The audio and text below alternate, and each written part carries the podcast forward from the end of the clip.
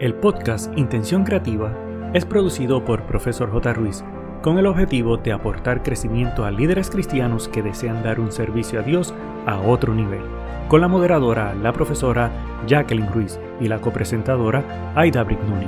Abre tu mente y permítete crecer. Hola, hola, mi querido amigo, a punto de concluir nuestra temporada número 7, ya casi concluyendo el 2022.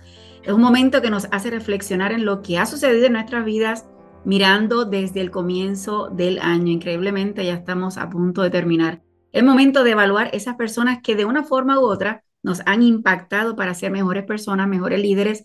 Pero antes de esto, hay que, por supuesto, saludar a mi amiga Aidita. ¿Cómo estás? Hola, hola, muy bien, Jacqueline. Me encuentro súper contenta de estar nuevamente en otro podcast contigo, nuestro querido amigo y también en shock de cómo es que el tiempo va volando. Ya estamos cerrando casi este año y esperando que el siguiente tenga nuevas experiencias, vivencias que nos van a hacer crecer y mejorar como líderes cristianos y como personas. Hoy en el dato curioso es que mañana se está celebrando el Día Mundial de la Informática, que conmemora una de las más valiosas herramientas creadas por el hombre, cuya disciplina ha influenciado significativamente el curso de este siglo en el avance de la transmisión de datos e información, manteniendo a las personas conectadas alrededor del mundo. En cuanto a los antecedentes de cómo surgió la creación y celebración de este día, se destaca que fue en el año 1983 y surgió la idea en el primer encuentro de profesionales informáticos y desde entonces, cada 9 de diciembre se celebra el Día Mundial de la Informática en homenaje a Grace Hopper, una mujer pionera en el mundo de la informática, nacida cuando? El 9 de diciembre de 1906. Grace fue una científica de la información y militar estadounidense, siendo la primera mujer programadora que desarrolló varias aplicaciones contables para el Harvard Mark I, por cierto, el primer ordenador electromecánico del mundo desarrollado por IBM. Y hablando de empresas líderes a nivel mundial como lo es IBM, en el mundo de la informática yo me refiero a que hay empresas que normalmente se especializan en áreas distintas, hardware, software, internet, equipos de telecomunicaciones, comercio electrónico, servicios informáticos, entre otras, como por ejemplo IBM, que fue fundada en el 1911 y fabrica y comercializa hardware y software para las computadoras, Microsoft, que desarrolla uno de los sistemas operativos más utilizados en el mundo, Windows, así también como la consola conocida Xbox, Apple es entre los productos más desarrollados que se destacan el teléfono móvil inteligente, la computadora personal Mac, el sistema operativo iOS o Mac OS y el navegador web Safari. Alphabet es la principal subsidiaria de la empresa Google. Intel, que es considerada la mayor fabricante de circuitos integrados del mundo, y Oracle, que es especialista en el desarrollo de soluciones de nube locales. Mencionar todas estas compañías, pero que son sumamente famosas, no solamente se queda en todo lo que ellos han incursionado en este área de la informática, sino que ha tenido una influencia en el curso desde el siglo XX hasta la actualidad. En la era de la información, ha sido totalmente necesario el avance tecnológico en la transmisión de datos y las bondades de la comunicación a través de las redes, gracias a la evolución de las computadoras y todos sus dispositivos.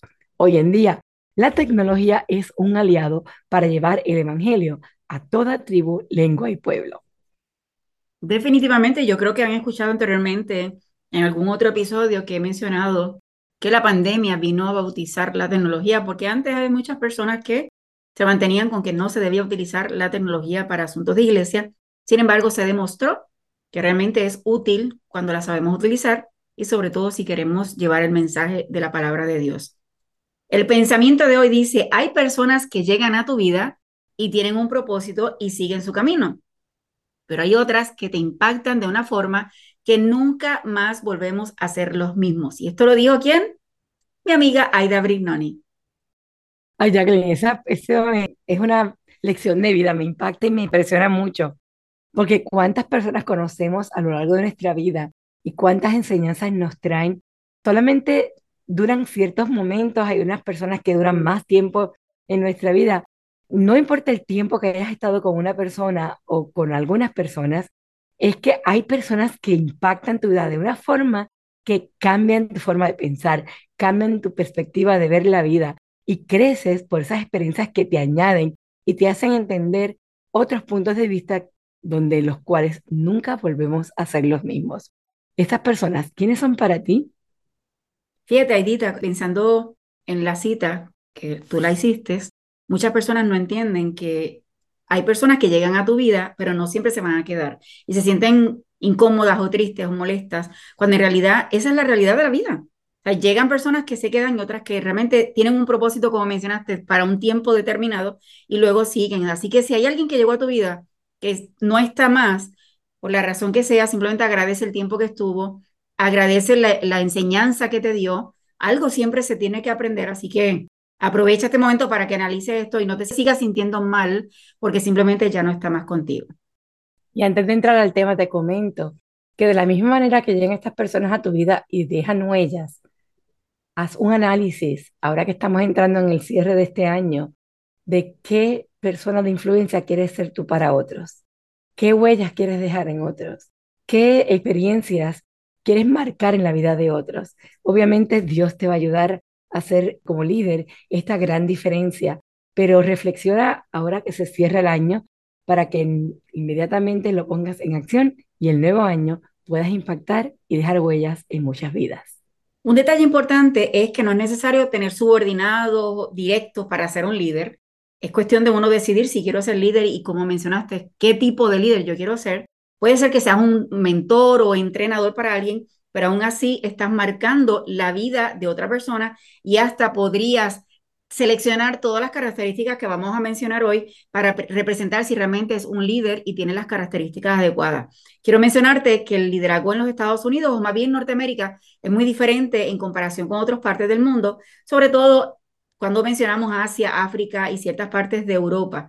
No se trata de mandar y dirigir, que muchas veces las personas cometen el error de definir liderazgo con esta frase. Se trata de influir o inspirar a los demás no te voy a decir lo que tienes que hacer, sino te voy a dar el espacio para que lo descubras por ti mismo. Así que asegúrate que cuando trabajas como líder, no te quedes enfocado o, encajonado solamente decir, es que voy a mandar y dirigir y me tienen que hacer caso. Ese no es el propósito del liderazgo y mucho menos el liderazgo cristiano. Asegúrate que siempre puedas inspirar. Un buen líder no es un GPS, sino es una brújula. Ese líder es quien te estimula para averiguar las cosas por tu cuenta vamos a dar una lista de las características que pueden destacar a un buen líder, que es el que deja huellas y marca la diferencia. El número uno, el líder que nos proporciona un lugar seguro para crecer. Y este líder nunca te hace sentir que eres una amenaza para él. Ha escuchado tus historias y hay veces que líderes inseguros se preocupan de que alguien te agarre o tu protagonismo o tu trabajo o la posición que tienes en la iglesia y que te vaya a quitar ese brillo, como decir estos cinco segundos de fama. Los verdaderos líderes no son esos que están temiendo de que alguien tome mi lugar. De hecho, un buen líder es aquel que prepara a los demás a ser líderes. Un buen líder te anima a aprender y probar cosas nuevas sin tener que detenerte, sin tener que rebajarte y haciéndote más responsable para que sigas creciendo en mayores circunstancias de aprendizaje. Siguiendo tu línea, Aidita, a veces también los líderes que han pasado mucho tiempo en la iglesia y porque son buenos o porque hay personas adicionales mientras este iba desarrollándose, no aprenden a pasar el batón de decir a nuevas generaciones, enseñarles y decir, ok, ya yo estoy en tiempo que debo sentarme o simplemente ser mentor. Yo creo que es algo extraordinario cuando podemos decir a través de nuestra experiencia, puedo enseñar a otra persona a crecer y yo simplemente sentarme y dejar que las demás puedan seguir creciendo. El punto número dos es abre las puertas de la atención. Un buen líder pone en prioridad los objetivos personales que tú tienes sobre sus propios intereses. Y esto lo vemos cuando un líder, aunque tenga un objetivo que sí o sí hay que terminar ahora, pero hay alguna situación en tu vida personal, sea una enfermedad, una situación de familia, va a decir, ok, vamos, vamos a ver cómo dividimos cómo el trabajo para que tú puedas enfrentar la situación que tienes antes de su interés de decir, hay que terminar X o Y trabajo. Así que asegúrate que haces esta prioridad correcta con las personas que trabajan contigo. Hay muchas veces que los líderes nos defienden cuando más lo necesitamos. No sé si tú has visto en la iglesia o en tu trabajo que cuando las cosas van mal, que empiezan rápido a buscar quién es el culpable, quién fue el que hizo mal, quién fue el que causó el problema. Y la verdadera realidad de un buen líder es que no corre a señalar a los demás con el dedo. Estos buenos líderes y gestores intervienen para asegurar que se evalúen los hechos en una forma justa, calmada, y dicen no cuando es importante, y más aún, el que vamos a aprender de lo que pasó y vamos a, sacarle la mejor lección y vamos a que en un futuro ya conocemos y evitemos que caigamos en lo mismo. Este líder es aquella persona que en vez de señalar, dice, mira, ¿qué fue lo que pasó? Vamos a arreglarlo, vamos a enmendarlo, vamos a aprender y vamos a evitar que esto vuelva a ocurrir. Eh, tuve la experiencia de un líder de alto nivel que realmente no me defendió cuando lo necesitaba y conocía el, tipo de vida y todas las acciones que tomaba, siempre me he basado con integridad. Y fue duro, fue duro ver cómo no me defendía cuando yo entendía que, que sí debía haberlo hecho. Así que evitemos esto porque realmente estamos lastimando a una persona. La característica número cuatro es que nos reconocen y recompensan. Los malos gestores se apresuran a criticar y casi nunca felicitan, cuando en realidad no debería ser así. Hablan cuando las cosas van mal y se callan cuando las cosas van bien. Los buenos líderes equilibran el estímulo y la retroalimentación negativa. Importante, elogian en público y critican en privado. Toda persona necesita reconocimiento, por mínimo que sea, por mínimo que sea. Hay otras que requieren un poquito más, pero asegúrate que haces el proceso de elogiar y exaltar un buen trabajo. Y si hay que decir algo negativo, hacerlo con mucho cuidado y apropiadamente. El número cinco es que los líderes nos desarrollan como líderes. Y esto lo mencioné ahorita. Y es que un buen líder es alguien que crea otros líderes. Un líder bueno no tiene ningún tipo de miedo de compartir sus conocimientos, de sus estrategias, de compartir su forma de qué debe de hacer para asegurar de mantener enfocado, por ejemplo, un director de jóvenes, enfocados a los jóvenes envueltos en las cosas de Dios, asegurándote de que los puedan eh, guiar en vez de estar señalando a los jóvenes, sino, mira, integrándote, hablándote, abriéndose y siendo ellos vulnerables a estos jóvenes, de forma que ellos puedan decir, wow, este líder que tengo de director de jóvenes no es esta persona allá arriba, yo estoy aquí abajo porque tengo menos experiencia, sino es aquel que se llega y baja mi nivel y me ayuda a desarrollarme para luego delegar en que yo como joven pueda ser a un futuro un líder de un joven, como este ejemplo que estoy poniendo, otro director de jóvenes, para seguir repitiendo la historia. El punto número seis, nos inspiran a estirarnos más. Y esto me lleva cuando hacemos ejercicio, que estamos estirando los músculos, por supuesto nos duelen, pero es un proceso que un líder dice, sí, hay que hacerlo, hay que crecer, hay que repetirlo y hay que seguir intentando hasta que vayamos aprendiendo y, ese estiramiento ese crecimiento, ese desarrollo se pueda lograr. Así que un buen líder reconoce la, cuando hay aburrimiento, cuando hay monotonía y crea nuevas oportunidades y proyectos para su equipo. El número siete es predicar con el ejemplo. ¡Wow! ¡Qué profundo es este consejo! Si tú quieres que tus ministerios inicien nuevos proyectos como líder que tú estás eh, manejándolo al mando o al, frente de este proyecto, si tú quieres que tus seguidores o eh, tu equipo de trabajo aprenda cosas nuevas, asegúrate de compartir las cosas que tú mismo has aprendido. Los buenos líderes convierten primero en el cambio que quieren ver en los demás. Así que no son estos que se basan en teoría y dicen, ustedes hagan esto, yo me quedo acá, o yo no me voy a ensuciar las manos. Son, como decimos en Puerto Rico, estos líderes que se enrollan las mangas y dicen, vamos a hacer el trabajo juntos, pero son los primeros que se lanzan y se equiparan. Mira, no es que tú te quedes más tiempo en la iglesia dejando el programa listo, dejando el sistema de audiovisual listo, no, nos quedamos todos y nos vamos todos temprano, o nos quedamos todos y nos vamos todos tarde. Así que predicar con el evangelio, con el ejemplo, debo decir, es una característica de que más de hablar y más de teoría es de acción. En el punto número 8 nos dicen que nuestro trabajo es importante yo quiero resaltar esto, por supuesto, como líderes, tú que eres líder, mi querido amigo, cuando dividimos los trabajos sabemos que hay ciertos trabajos más importantes que otros o con más precisión que otros, pero cuando dividimos ese trabajo es importante que no importa el nivel de dificultad o de importancia, hay que asegurar que todos los que están trabajando sientan que es de valor lo que están trabajando, reconocer es, su esfuerzo. Y te hago una historia, hace unos años atrás, estando aquí en Texas, fuimos a una iglesia y pidieron ayuda para rellenar unas cosas que iban a repartir en la tarde. Y el detalle está, nosotros estábamos visitando la iglesia, significa que nosotros no nos conocen. Fuimos en la tarde para ayudar a completar el proceso. Recuerdo que preguntamos, ¿qué es lo que necesitan ayuda? Entonces, un hermano nos dice, pues lo que van a hacer es esto y esto. Pues seguimos las instrucciones. De pronto, estamos ya enfocados, mi esposo y yo, en la construcción de las bolsitas con toda la literatura. Y de pronto alguien llegó y le preguntó al Señor qué era lo que faltaba, qué necesitaban. Y el Señor dijo, sí, ella le preguntó qué era lo que nosotros estábamos haciendo. Y él dijo, no te preocupes que lo que están haciendo no es importante. Entonces mi marido y yo nos miramos ¿ok? Y yo digo, ¿cómo él, se atreve a decir algo así, que nosotros lo escucháramos sin saber quién er-, éramos nosotros?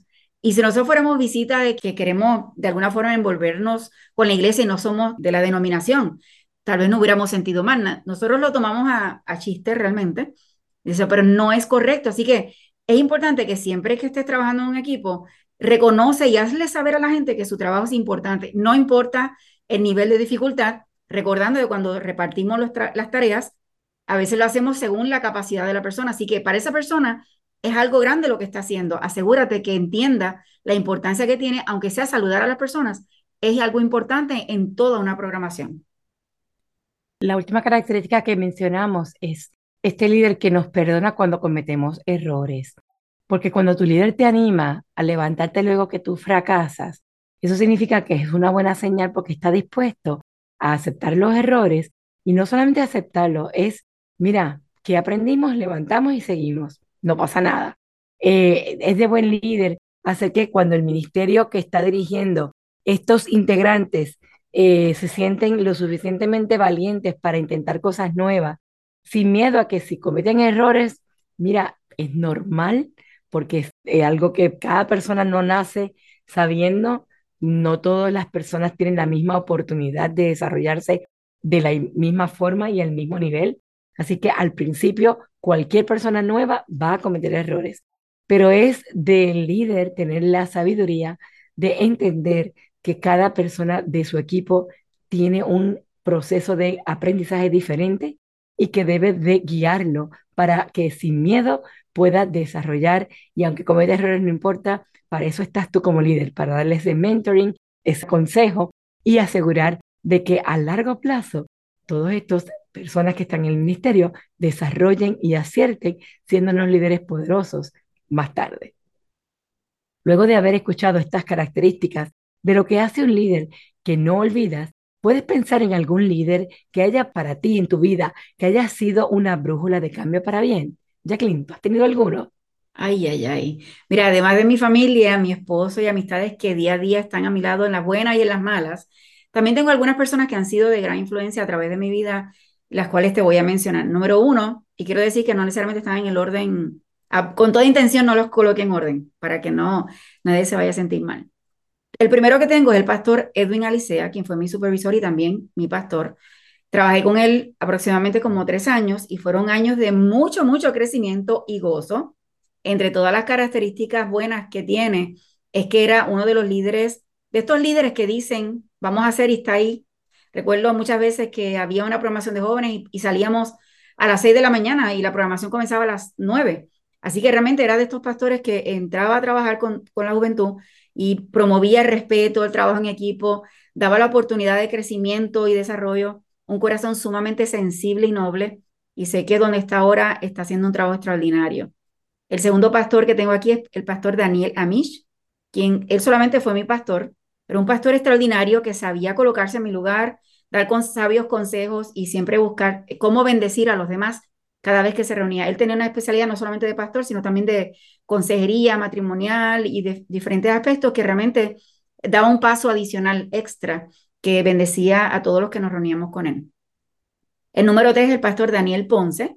Él fue mi supervisor, un hombre visionario que siempre procuraba buscar las herramientas para hacer todo bien, daba el espacio de crecimiento y sumamente considerado en todo momento. Un pastor extraordinario que ahora mismo está en Florida, haciendo también un trabajo maravilloso en el lugar que está. Y tengo por último al pastor Avieser Rodríguez. Trabajé con él siendo voluntaria por muchos años, un hombre que inspira a ser mejor, sumamente organizado, sabía llevar la misión con entusiasmo y motivación a los demás. Cada vez que él presentaba algún proyecto o algo que se iba a trabajar, tú tenías que ver la, emoción con él lo hacía y no importaba por insignificante que dijéramos que era algo, él como quiera lo hacía con mucho entusiasmo y motivación para que la persona pudiera crecer y muy dispuesto a enseñarte si tú no lo sabías. Y esto lo llevó a convertirse en parte de nuestra familia, a quien ¿verdad? amamos muchísimo. Estas personas de influencia en mi vida comparten varias características en común. Lo primero es que no son perfectos, pero son hombres de Dios, humildes, dan lo mejor para Dios y las personas, no juzgan, dan la milla extra y si cometen algún error saben presentar las disculpas y sobre todo son excelentes oradores de la palabra de Dios. Así que un abrazo para, para estas cuatro personas y todos los que mencioné que familia, que son parte de la vida de uno. Fíjate, en mi caso, eh, yo he tenido, yo digo que yo tengo dos etapas y han sido influencia en mi vida, primero Dios, obviamente, mis padres, mis hermanos, mi esposo, mis amistades, porque en distintas etapas de mi vida han formado la mujer que soy hoy. Inclusive, debo de decir, Dios me permitió la oportunidad de casarme dos veces. Y esto no lo digo con orgullo, lo digo sencillamente que en la primera experiencia, yo digo en mi primera administración, aprendí qué hacer y qué no debo hacer en un matrimonio para que sea exitoso. Y cuando entré a mi segunda administración, Dios me bendijo con un gran esposo y es el que me ha apoyado pues aprendí a decir, hay batallas que se dejan por perdidas porque son ganancias. Uno escoge qué pelear y qué, qué decir, no importa. Aquí lo más importante es la relación y no el argumento. Otra de las cosas que he hablado en mi vida, en momentos críticos, el que me conoce sabe que he pasado por un proceso de cáncer. El, yo digo, mi vida fue el antes y el después de esto. Y mi esposo en eso fue determinante y mi familia igual. Así que las experiencias, por más negativas que puedan ser, Dios las permite para desarrollarte y darte fortaleza para, para seguir adelante. Y mientras estuve en el proceso de recuperación, eh, amigas, que si las pongo a mencionar, peco. Así que todas mis amigas y esos hermanos de la iglesia que estuvieron conmigo, dándome ese apoyo de todo, o sea, se desbordaban conmigo. Mi casa no se vaciaba. En detalles para mí en comidas este, naturales, en ir a ayudarme a limpiar la casa, en acompañarme, en llevarme a todos, o sea, todas las cosas que hicieron para mí fue algo que dejó huella. Y en esos momentos críticos tú sabes quiénes son tus verdaderos amistades y eso para mí es importante. Otra de las cosas que aprendí es que en lo largo de la vida, las relaciones que formamos con los seres que amamos es lo que más importa. Las experiencias difíciles son las que forman nuestro carácter y las que hacen que confiemos en Dios, que es el que permite convertir en bendición cualquier vivencia, buena o mala, porque al final del camino es el carácter lo que llevaremos al cielo. Pero en personas de influencia, recuerdo cuando era una niña, que me iba siempre los veranos al campamento. En aquel momento, Elías Burgos, en Utuado y luego en Yuquibo. Eh, recuerdo al pastor Pedro López. Es una persona dinámica, un hombre de mucho entusiasmo y, un corazón enorme. Todavía hoy lo veo, a pesar de todos sus años, incansable en la obra, en, en los jóvenes, en buscar proyectos para seguir apoyando y ayudando a otros. Y ese espíritu de servir influenció mucho en el tipo de liderazgo que yo siempre he tomado como modelo. Y todas estas características de personas que han tocado tu vida, estoy segura que tú, mi querido amigo, has tenido también las personas que han influenciado en tu vida. Y te reto a que puedas lograr identificar estas personas y llámalas y déjales saber lo importante que fueron en tu vida en momentos que están ahora ambos en vida, porque después que se van ya no hay oportunidad. Así que te invito a que hagas eso y te vas a experimentar algo especial cuando contactes estas personas que fueron de influencia y que quizás ellos jamás se enteraron lo que habían hecho en ti. Definitivamente, y mi querido amigo, tú debes tener tu grupo de personas que han impactado tu vida. Y yo creo que siguiendo la línea que mencionó Aidita, toma ese tiempo de poder comunicarte y agradecer. Tal vez, como dijo Aidita, no saben el impacto que hubo en tu vida, pero sacar ese momentito antes que pierdan la vida, antes que finalice sus años aquí en la tierra, hagas este proceso. Ahora, algo bien interesante es que tenemos estas personas que impactaron nuestra vida, pero nosotros debemos evaluar de todas las cualidades que estuvimos mencionando, ¿cuáles tenemos? ¿Cuáles estamos trabajando? ¿Estamos procurando dejar huellas, dejar un legado en los demás?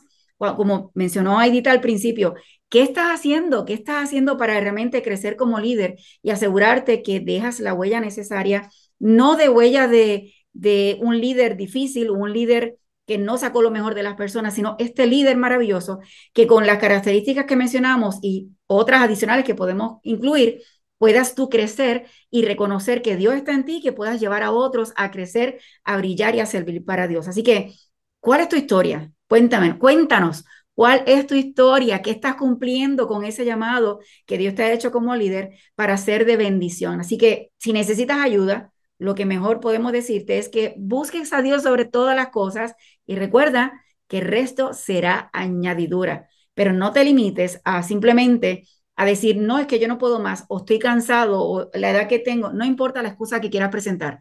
Asegúrate que cumples con la misión de ser un líder, con cumplir el llamado de dejar ese legado, no solamente aquí en la tierra, sino para nuestros jóvenes, nuestras personas que impactamos en nuestra familia, puedan conocer a Dios y puedan llegar a la vida eterna que tanto nos ofrece. Tengo que decir con alegría, pero a la vez con tristeza, porque ya la próxima semana, el jueves, termina la temporada número 7 con el episodio 80. Sin embargo, a pesar de que la temporada finaliza el 15 de diciembre, me llena de alegría y mucho gusto decirte que aunque nos iremos de vacaciones, regresaremos el jueves 19 de enero. Así que mantente conectados con nosotras este próximo jueves. Luego de las vacaciones te volveremos a ver. Ha sido un gusto hablar contigo hoy, tu servidora, amiga de siempre, Aida Brignoni. Y de la profesora Jacqueline Ruiz. El equipo de Profesor J. Ruiz agradece tu conexión y desea infinitas bendiciones para ti y toda tu familia. Importante, no olvides, número 1, hacer tu reseña y realizar la valorización de 5 estrellas. Número 2, activar el botón de suscribirte para que te lleguen las notificaciones. Número 3. Hacer una toma de pantalla, compartirlo en tus redes sociales y con otros. Para conocer los servicios o seguir a la profesora Jacqueline Ruiz, escribe en tu navegador o red social arroba profesor J. Ruiz con doble S de sirviendo. Pero sobre todas las cosas, no te limites a nuevas oportunidades de aprendizaje. Recuerda que juntos podemos construir un legado de bendición.